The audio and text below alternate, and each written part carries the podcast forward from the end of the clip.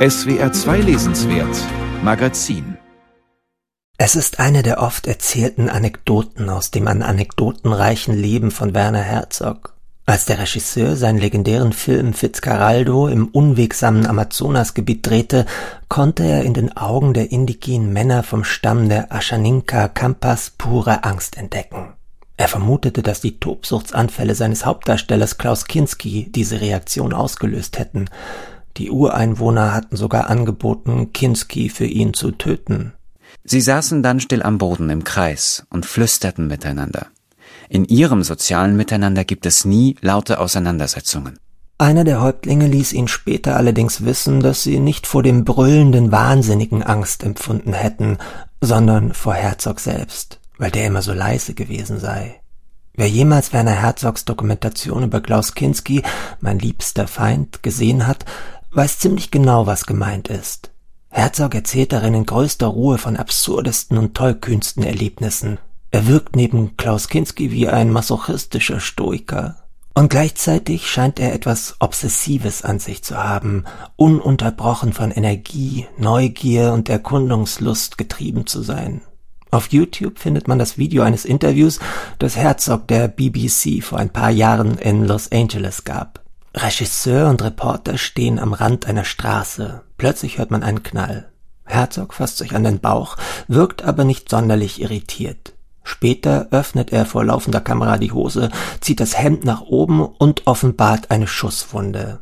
Der Interviewer ist entsetzt. Herzog selbst lächelt und sagt in seinem markant-kantigen, in den USA Kultcharakter genießendem Englisch, Ah, it's not significant. Ach, das sei doch nicht von Bedeutung. Von schönster Bedeutung aber sind die Erinnerungen, die Werner Herzog nun unter einem seiner Filmtitel veröffentlicht hat. Jeder für sich und Gott gegen alle. Herzog ist ein großartiger, verführerischer Erzähler. Er lässt sich von seinen Assoziationen treiben und keine Sekunde Langeweile aufkommen. Im Auswählen scheint er geschickt zu sein, denn die 80 Lebensjahre passen auf gut 300 Seiten. Vermutlich hätte er ohne Probleme die dreifache Seitenzahl füllen können. Es ist eine Autobiografie nicht im strengen Sinn, sondern eine episodenhaft durch die Zeiten und diverse ereignisreiche Lebenssituationen führende Reise. Vieles erscheint mir auf einem Hochseil, ohne dass ich die meiste Zeit überhaupt bemerkte, dass links und rechts neben mir ein Abgrund gähnte. Von Gefahren nicht zu wissen, ist besser, als sich von ihnen einschüchtern zu lassen. Schon als Kind und Jugendlicher, schreibt Werner Herzog, habe er kein Abenteuer gescheut. In München geboren, wächst er bis zum elften Lebensjahr im oberbayerischen Dorf Sachrang auf. Seine Geschwister und er streuen aufsichtslos durch die Gegend. Es ist eine vaterlose Zeit der Anarchie. Herzogs Großvater, ein Altphilologe, wird hingegen zum prägenden Vorbild. Er hatte eine Eigenschaft, die ich sehr schätzte. Er konnte Landschaften lesen. Als Jugendlicher reist Werner Herzog alleine durch Griechenland, zu jenen Orten, die sein Großvater erforscht hat. Mit 14 konvertiert er zum Katholizismus. Das Mystische und Mythische ziehen ihn an. Die erste Kamera seines Lebens entwendet er aus dem Institut für Film und Fernsehen, eine zwar unmoralische Tat, für die man ihm aber nachträglich die Absolution erteilen muss.